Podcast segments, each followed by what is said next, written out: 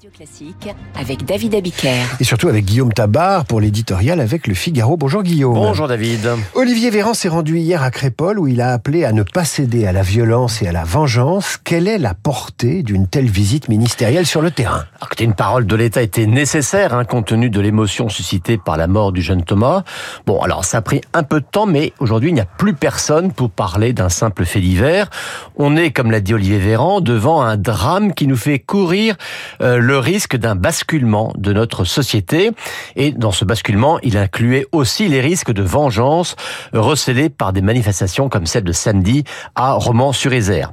Alors, cette présence gouvernementale, on peut la trouver tardive, mais euh, les mêmes ne pouvaient pas en même temps dénoncer la semaine dernière euh, l'instrumentalisation politique et eux-mêmes se précipiter sur place.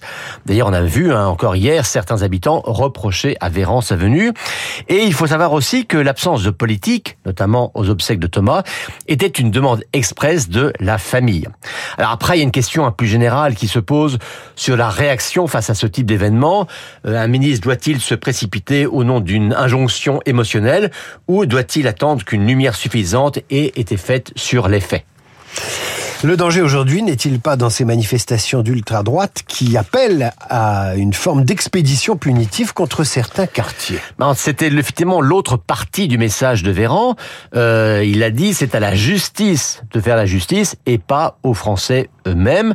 Rappel utile. Euh, ce qui a frappé et qui inquiète l'exécutif, c'est cette mobilisation pour ces manifs sur les réseaux sociaux et l'écho qui leur a été donné. Alors que le gouvernement se préoccupe de ces manifestations, voire les interdise, c'est son rôle.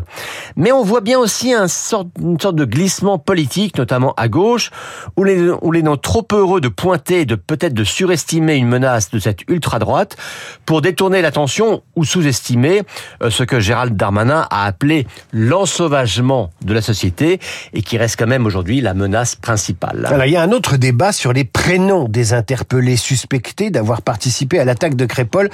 Fallait-il révéler ces prénoms ou pas en une des journaux? Bah, Écoutez, la réalité, c'est qu'ils ont été cachés pour de mauvaises raisons. Hein. Euh, parce qu'ils étaient tous à consonance arabo-musulmane.